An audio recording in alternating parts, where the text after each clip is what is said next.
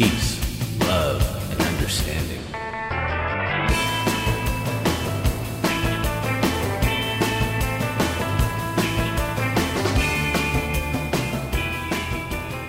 When I was a kid, about age 9 to about age 12, I loved monster movies. And for most part, that meant the old monster movies, the old black and white ones we stayed up late to watch on Saturday nights. I remember watching The Mummy and the Count Dracula movies, the Wolfman movies, the Frankenstein movies, and so on. When I was 10, I picked up a copy of Mary Shelley's Frankenstein and thought this could be cool. Well, I was already reading Edgar Allan Poe, so I thought maybe it wouldn't be too hard, but it was. I came back to it again in eighth grade, and I read it then. It had been many years of seeing very many versions of the Frankenstein story done in the movies, from 1931, James Whale's version, right up into the 1950s with the Hammer horror films versions with Peter Cushing and Christopher Lee. So I was surprised, not knowing the original story at how much it differed from the movies.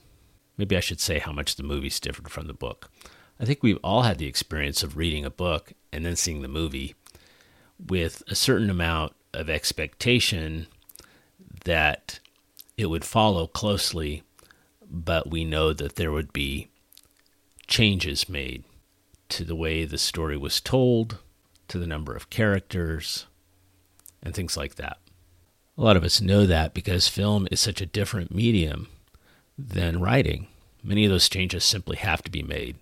It's very difficult, for example, to portray inner monologues in a film without a voiceover that just goes on and on. People also understand that you might have to reduce the number of characters, or you might have to reduce the number of scenes, and other kinds of compromises that might have to be made because film is more limited in scope than a book is. But when I read Mary Shelley's Frankenstein, I was struck by the differences. The whole structure of the story is different. The book begins in the Arctic, where a man named Walton is writing letters to his sister and tells about taking on a passenger, a man who was found wandering in the tundra in the wilderness out on the ice, and he's on the verge of death, and it turns out to be Victor Frankenstein who then begins to tell the whole story of his life to Walton, who's writing to his sister in these letters. Then Victor's voice takes over the telling of the story, and he talks about his college days and his early studies and how he became obsessed with reanimation, bringing the dead back to life.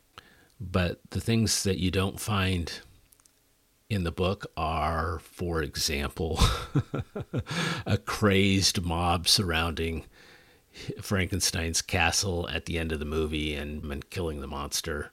You don't have a mute monster. In the book, the creature not only learns to talk, but he actually becomes educated.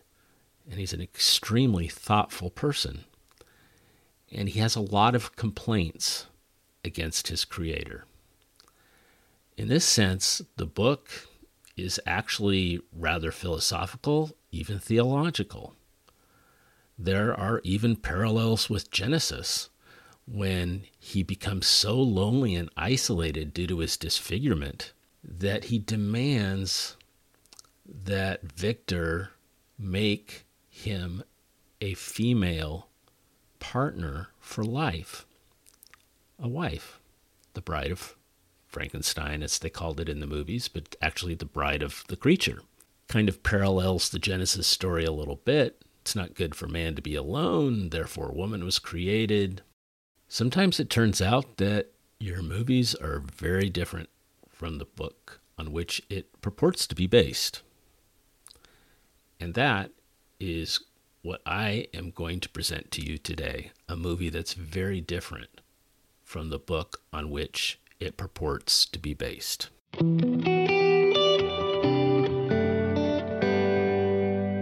The movie I want to talk about today is about church and the whole experience of going to church on a Sunday morning.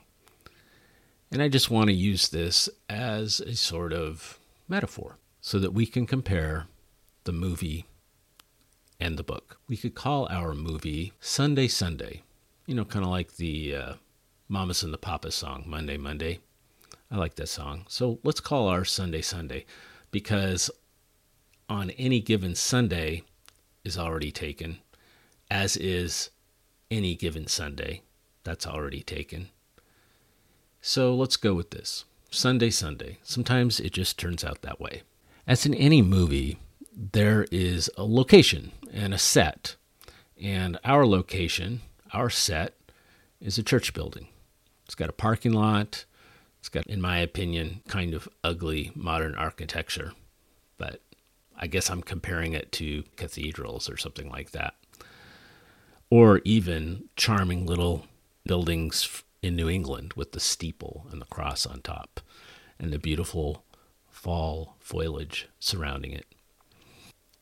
On Sunday morning, uh, we go into the building and we pass through a, a lobby. We might uh, be getting coffee or a latte or a donut or a cookie.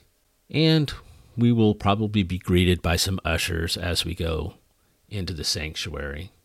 Typically, the job of the ushers is to greet people and then receive their offering later in the, when the service has begun. We enter this room called the sanctuary. At least in a lot of churches, that's what it's called. This is the room in the building where the gathering is held, the church service, the Sunday morning worship service, you know, whatever whatever their name may be attached to that. It's it's the big show. It's the main event. It happens in this room, the sanctuary. The sanctuary is furnished with pews. The pews are all usually in a line. Sometimes the, they sit at a little bit of an angle, but they all face what is commonly regarded as the front of the room. And at the front of the room, you will have some kind of platform or a stage or at least an open area. That is where the people who are conducting the Sunday morning service will conduct the service. That is where the music will be played if there's music. That is where the singing will be done if there's singing. That's where the choir or the band will be. And it is where the pulpit will be. And the pulpit is where the minister, preacher, pastor, priest, whatever name you might want to use, will deliver the message, the sermon, the homily, whatever name may be attached to that. The sanctuary is a room whose basic layout has not changed since probably the third or fourth century when Christians first started using buildings, which in many cases were pagan temples, uh, and then building their own buildings. The sanctuary's basic layout is that of a lecture hall or a pagan temple. It's built to gather a group of people to witness ritual and to passively audit a lecture. There's a place on one end of the room for those who participate and conduct the ritual and the lecture, and the rest of the room is seating for people who face them and listen to them and watch them. This perpetuates a very consistent and persistent notion of the kind of gathering that the church is having in this room. Most of the people are passive, and they are all facing, looking at, listening to what happens at the quote front of the room, where the altar was, or the pulpit was, or the singers, musicians, and especially the vested authority of the clergy was enacted. So the room is built this way and it's designed this way, and it's meant to have really just one kind of meeting. Because rooms are designed this way, meetings that are meant to have a more participatory nature when they're held in the sanctuary don't work very well. People have to figure out a way to make a circle, people have to sit backwards in the pew or sideways in the pew or sit at an angle in the pew or sit on the backs of the pews so that people can face each other. They want to make a circle because that's what you normally do in a family or a business meeting. But it's so obvious that the room is not designed for that because church services are not that.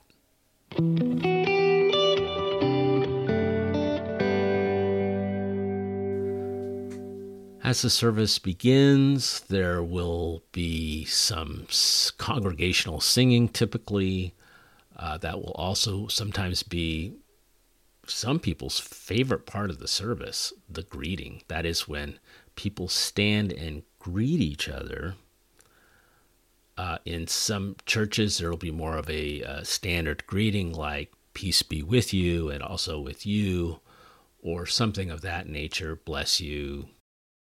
Another thing that will happen in the service is usually the offering will be taken. And, and churches, again, they do this very differently. Some of them pass a a basket or they have a basket on a long with a long arm or they'll pass a kind of a bowl or other kind of container around and people will drop in checks and cash and so forth.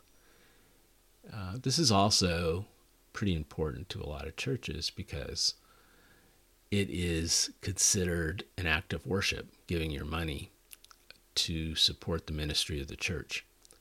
Is considered an act of worship.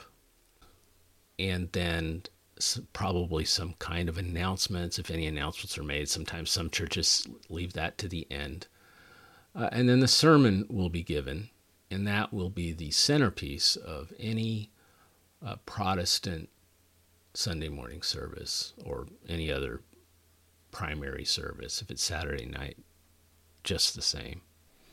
This by the way is the plot of the movie uh, we can call it the order of service, if you will, but this is what's going to happen. So we've had the setting, and now we've basically had the storyline.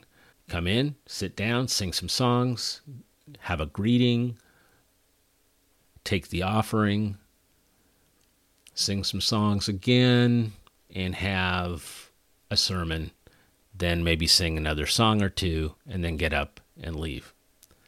The interesting thing about this plot is it's the same every week. So if we're going to talk about this as if it were a movie, you can just watch it once and you'll basically know what it's going to be, whatever. And because it's generally in, not going to change. Oh yeah, you could have church, a guest speaker. Uh, you could this, have guest uh, musicians. Was, uh, not you could formal. have a special kind People of service. You could have the kids come up and, and sing a song. Talk. You could have a Christmas and service, getting that, Easter service, that sort of thing. That but got longer and longer. This and is longer. basically the script that, that we're going to follow service every week, talking to each other. Now, greeting each every other. movie has a cast. Uh, That's the people well, on screen and, uh, in the movie. Any visitors and hey, let's start with the extras. If you're a visitor, those are the people sitting in the pews. Meet people oftentimes. Their uh, job church on Sunday morning is to show up, little sing, stand up and sing when they're told to sing, and, and, stop singing and sit down. Musicians would start and playing, trying to drop some money music in the offering like it's an when it comes ceremony. around. Okay, the music and then starting, that means listen sit down to the sermon and uh, and then go home. Um, that's most of the people. That's everybody in the pews. To, They're just that. extras, just no speaking parts. But anyway, then you have the supporting cast that would be anybody who actually gets to contribute or say anything or do anything as part of the service.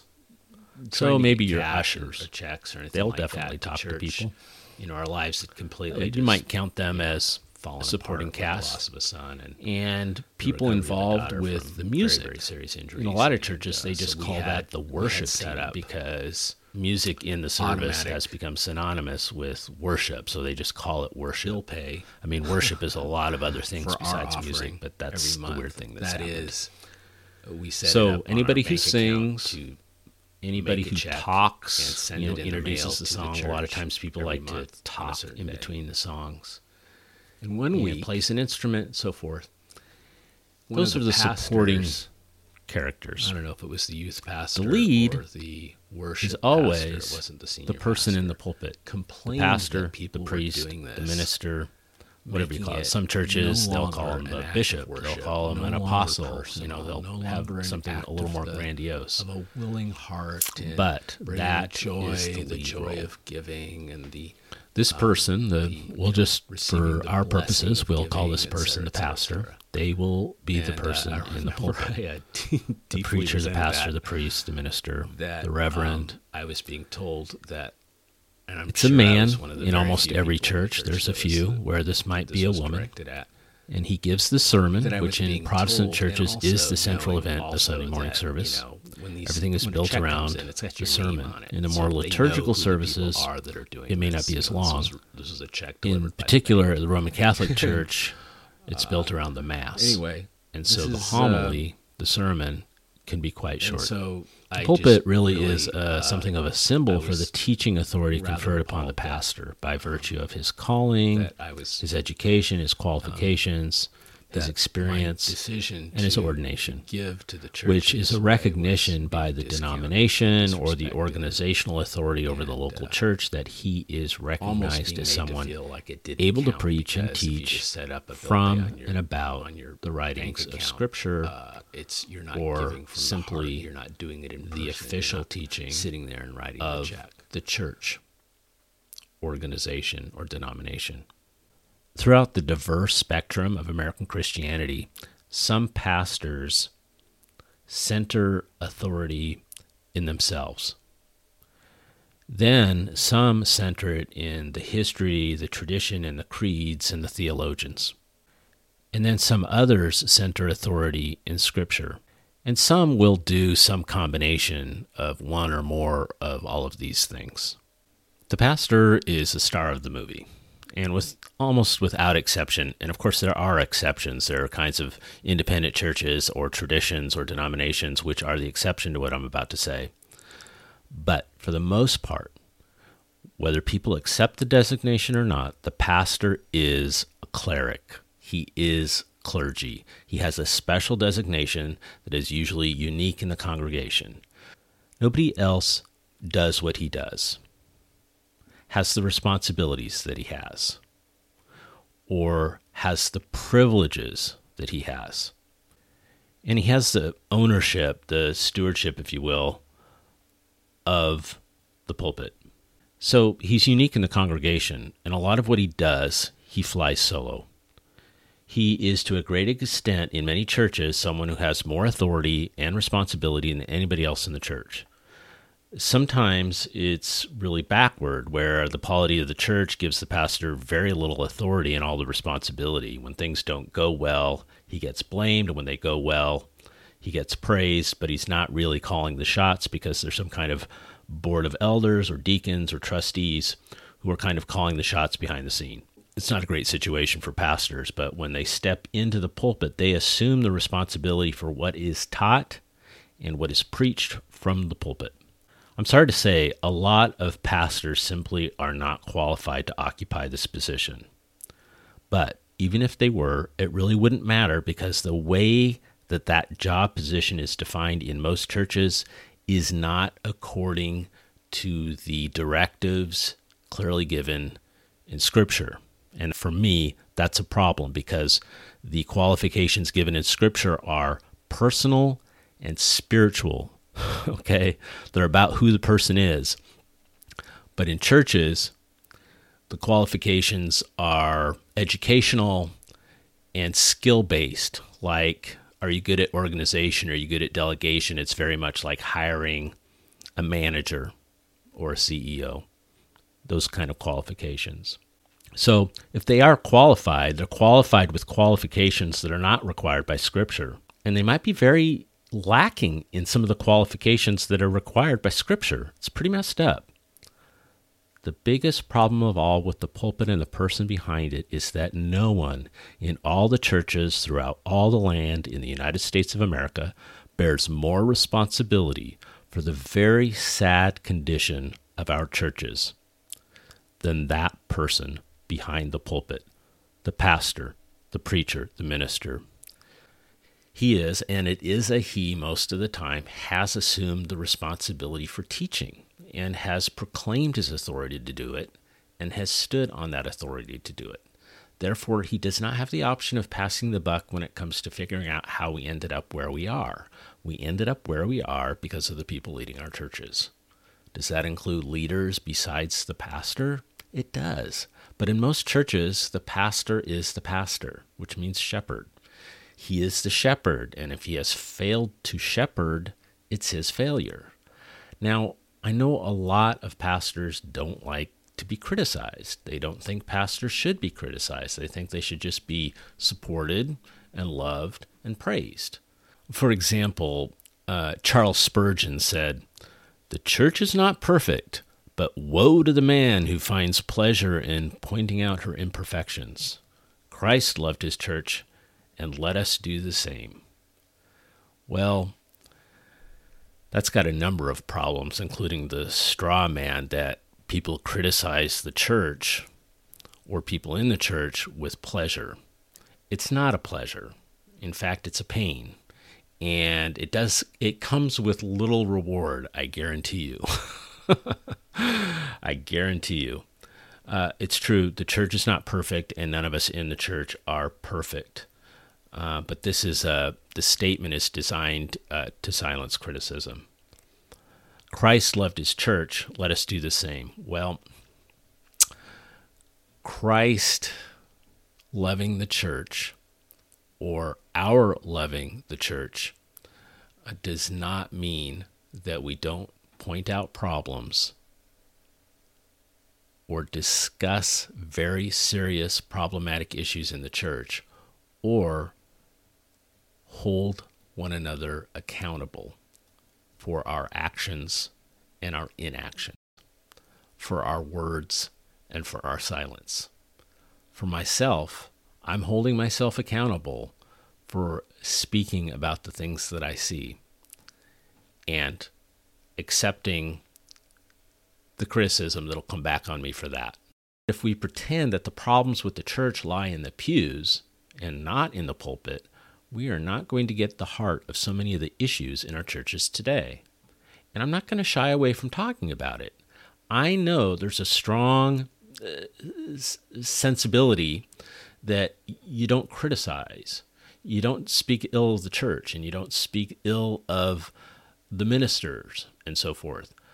But that privilege has not been well exercised or well used, and it has not served the church or the cause of Christ in any meaningful way. It has, in fact, just been a cover, just a protective cover to fend off criticism, to silence people like me.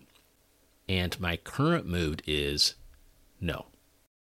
In many pulpits, the faith of the New Testament is heavily tainted with religious and philosophical and cultural ideas and beliefs that are squarely at odds with the faith of the New Testament. Now, for our purposes, this is a movie.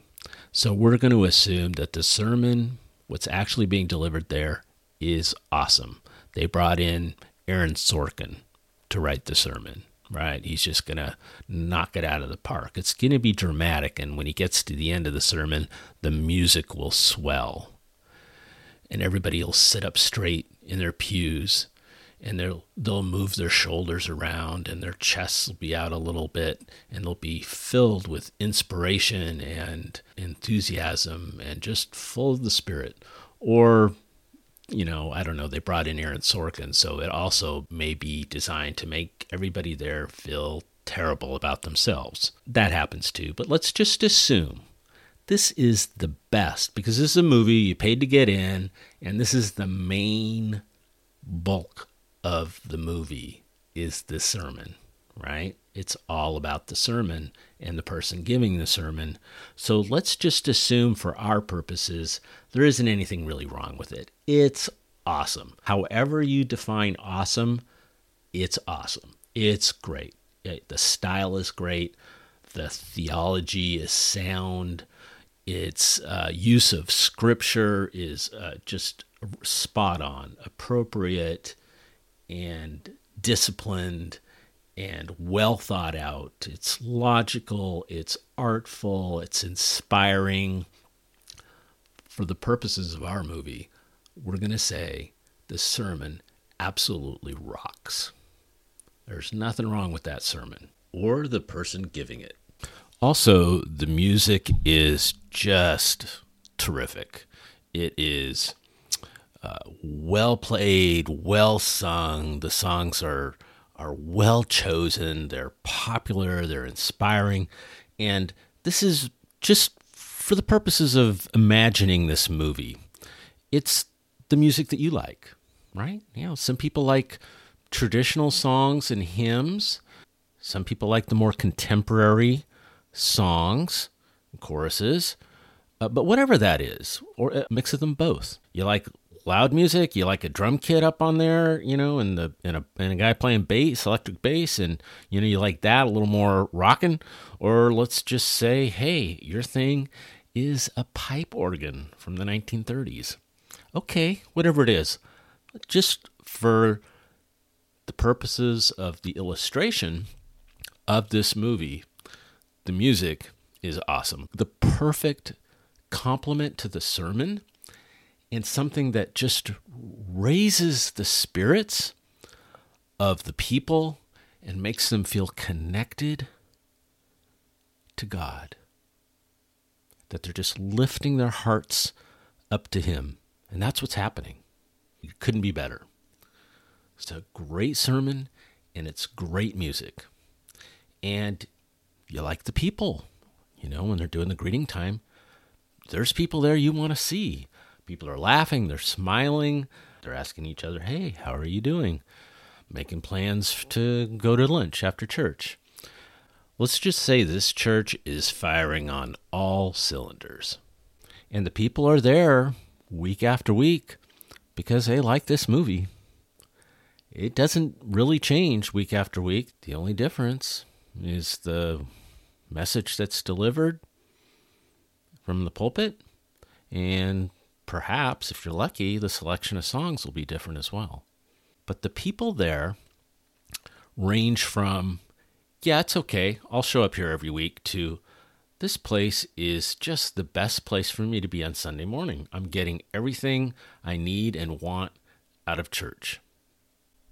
If you go to a church like this, or that sounds like this, or you feel resembles this, or that you feel this way about, well, you love it too. It's doing everything you need it to do. It's doing exactly what you expect a church to do for you and for the people there. Right? So, the question I have for you is why are people leaving? Because they are. They're leaving in droves. And the answer that you give to that question is probably going to fall into just a few categories. One category of answer to that question is the reason people are leaving is because there's something wrong with them, or the reason people are leaving is because there's something wrong with the churches. And I want to be really clear here that when I say churches, I mean the local congregations. This little church building, this gathering on Sunday morning that happens thousands of places all over this country and thousands upon thousands of places all over the world every Sunday morning is the local congregation. It's a church. It's not the church. And the way that I define the church is the universal church. It's everybody everywhere, regardless of their denomination or their style of worship or the name tag that they might wear, who believe in Jesus as God's Son and as the Savior of humanity. Whatever that means, it means a lot of different things to different people, but I'm just going to use that for right now. They believe in Jesus as the representative of God that he perfectly represents who God is. Presumably, the whole reason that we go to church on Sunday morning is to worship this God. That's why we're really there. But we know there are other reasons. We know that people look for different things. And when they look for different things, things the church can't provide, they're going to be disappointed and they might leave.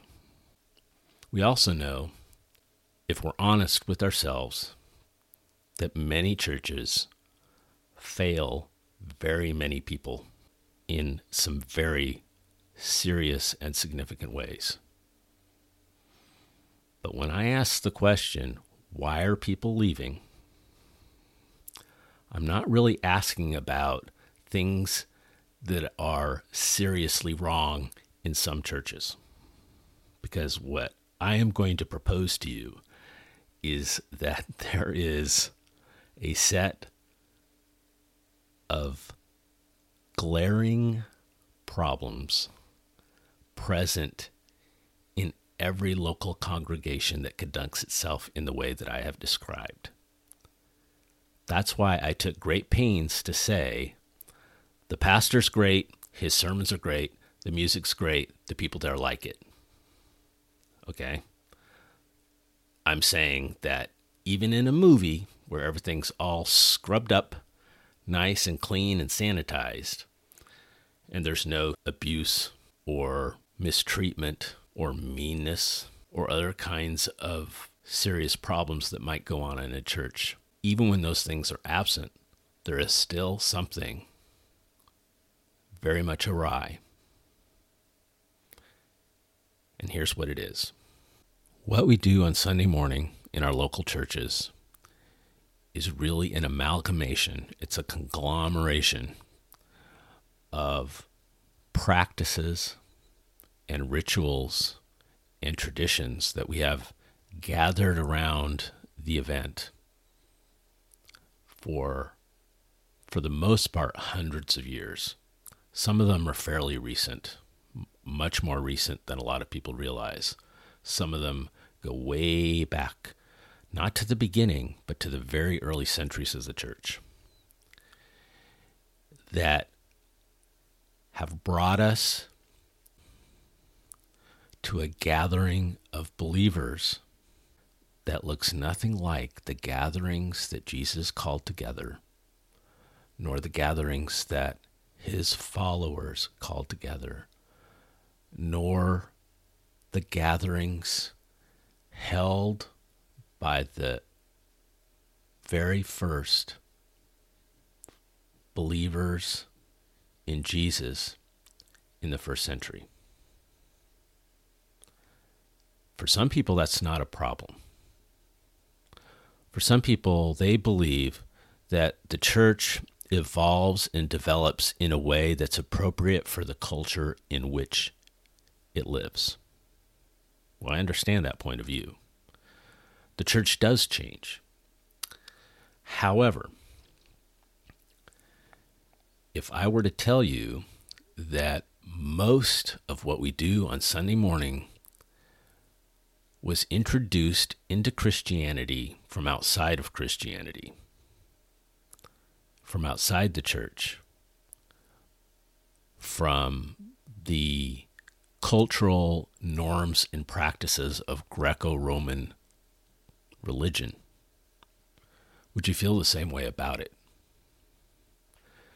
If we found that the source of most of what we're doing on Sunday morning did not come from the book. It doesn't come from what we know about the earliest believers. It doesn't come from the things that were established by Jesus and his chosen disciples, the apostles. It doesn't come from that, but it actually comes from paganism.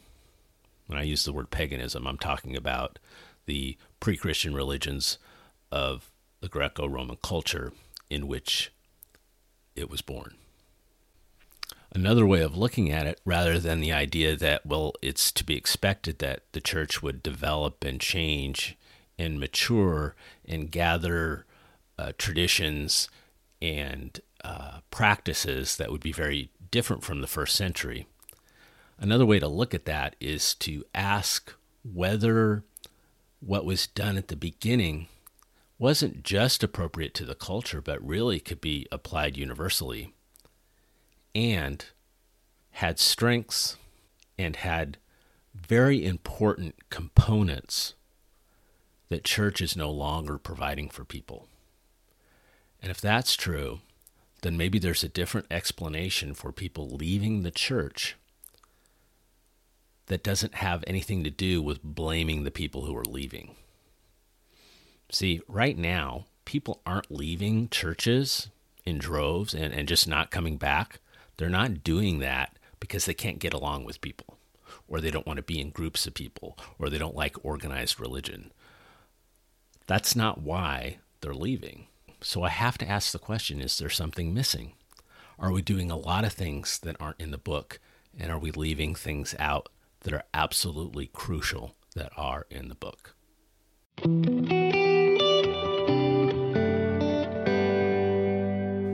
There are dozens of movies made beginning in 1910 based on Mary Shelley's book, Frankenstein. Dozens. Now, they're all different from each other. They all emphasize different things. They all have different levels of faithfulness to the book. Many of them build on the movies that came before and the expectations that people have of the story. In fact, I can say with a fair amount of confidence that most portrayals or depictions on film of the Frankenstein story or the Frankenstein characters are based more on other movies, previous movies, than they are on the book. Some of them have tried to go back and be more faithful to the book. But there is only one book called Frankenstein written by Mary Shelley in 1818. There's only one. You can make as many movies from that as you want. They can be as different from the original story as as you care to make it. But you cannot just look at Frankenstein movies and decide how you're going to make one that's more faithful to the book. You can't just look at the other movies. You have to go back to the book and read the book. It's absolutely necessary. Now, if you don't care about the book and you just want to make another Frankenstein movie that's like all the other Frankenstein movies, knock yourself out. You don't need to care about what's in the book. You don't need to think that what's in the book is in any way binding or in any way instructive or in any way valuable to what current audiences want to watch. That's fine, as long as you admit that that's what you're doing. And that is actually what we do with churches. When somebody says, hey, you know what? I want to start a new church. I want to plant a church. I'm going to be a missionary and go start churches somewhere else. Or I'm going to start a new church in my town. Or I'm going to go to some other town and start a church. You know what they're going to do? They're going to think that if they plan on doing anything different with their church than what they've seen in other churches, they're just going to tweak it a little bit.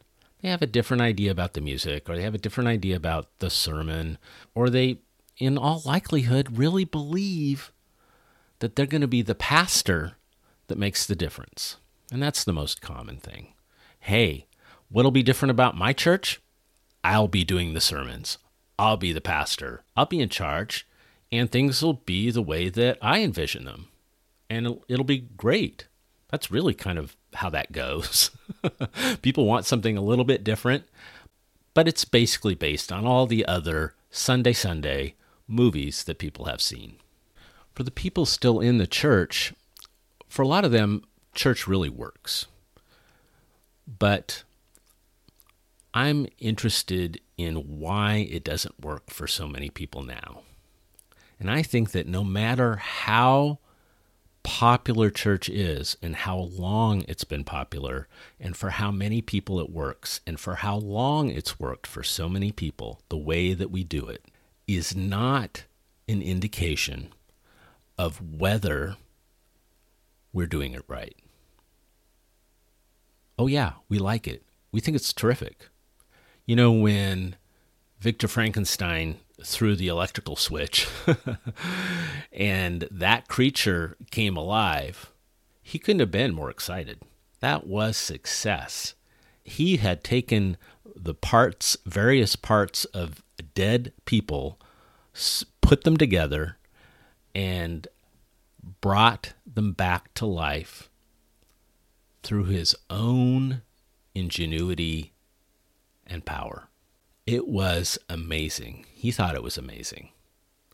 And for a while, it was amazing until it wasn't. But you see, one of the themes of the Frankenstein story, the book, not necessarily the movies, is that a man, when he presumes to be the author of life and to take upon himself powers that rightly belong with God alone, and tries to be his own God, when he does that, he makes a terrible God. This is one of the themes of Frankenstein. A man makes a terrible God. It just may be that the Sunday morning worship service is something pieced together. A man made patchwork of practices and traditions gathered from sources other than divine inspiration or revelation. In other words, it's kind of a Frankenstein monster, even if it's not ugly, even if it does not have yellow skin and watery eyes as he's described in the book, and hideous scars where he's been sewn together. In fact, the creature may be beautiful. We may love the creature. We may want to spend the rest of our lives hanging out with the creature. But if it's actually more man made than God made, we're headed for trouble. Perhaps we're seeing that now with the mass exits of people. First, it began with the mainline churches, the liturgical churches, the more liberal churches. And now, for the last few years, it's been happening in the more conservative churches, the evangelical churches. People are leaving in droves. It's time to ask why that is. It's often said that, especially in our culture, in our society, I think it's been kind of a truism that you may not bring up a problem or a critique without proposing the solution. And as that applies to our current discussion, if I am being critical, which I think that most people listening to this would take this as criticism. If I'm being critical of the way that we do church on Sunday morning, then it is my responsibility. I have, I have an obligation uh, it, to even open up the topic. I must propose a solution. That, of course, assumes that the burden for the solution is on me and not the people who created the problem. Because you see, people are in effect saying, Look, we made a movie based on the book. My answer is not very faithfully. Look at all the things we're doing that aren't in the book. Look at the things that are in the book that we're not doing. So, my answer to the question, okay, Mr. Smarty Pants, what's your solution? is let's look at the book. Hey, you tell me why we're not doing it this way. I'm all ears. These sort of answers, first of all, uh, sort of reflect an attitude of, hey, you don't like our adaptation of the book? Make your own movie, right? Uh, star in your own movie or write your own screenplay. I'm happy to share my vision for the local church but I do think that it is more of a radical departure from what we're currently doing than most people would accept. And I think that they are they're the sort of things that have to be shared collectively. So if one person shares their vision and a lot of other people say, "Hey, wow, that's that's what I was envisioning as well." Well, then you have kind of a shared or collective vision, and that's the only kind you can really move forward with because I believe that unity is very important. And we don't unite around very detailed idiosyncratic platforms. We unite around kind of a big tent. And I think that the church is a big tent. I think it should be a big tent, which means that there should be a lot of diversity and, lo- and room for a lot of different viewpoints. And I know that people are going to want to continue doing church the way that they're doing it. They're just absolutely going to want to continue. And they're going to want to hold on to their theological and historical and creedal commitments and traditions and ways of doing things. That's just a fact. So, my solution is let's all go back and look at the book and see what's there. I think it's one thing to consider what we're doing that really sort of violates the spirit of the original practice. It's quite another to discover what we might be missing out on. And I think that is more of a solution oriented approach than simply what does one guy say church should look like. I want to ask, what are we missing? I think we're missing something big. I think we're missing some really big things. And the fact that the way we're doing church now does not provide those, it does not open the door to those things, it has a lot to do with why people aren't staying. My proposal is that we have made a movie that is not a faithful adaptation of the book. Next week, we're going to look at the book. Until then, make peace, share love, and seek understanding. It's alive!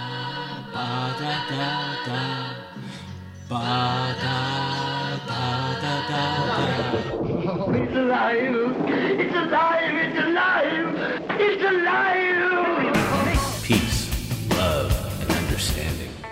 If you like the show, please tap the follow button to subscribe. If you love the show, please consider supporting it at Patreon and help keep the show ad free. Learn more about yours truly on our transistor page, peace love understanding.transistor.fm and stevedehner.com.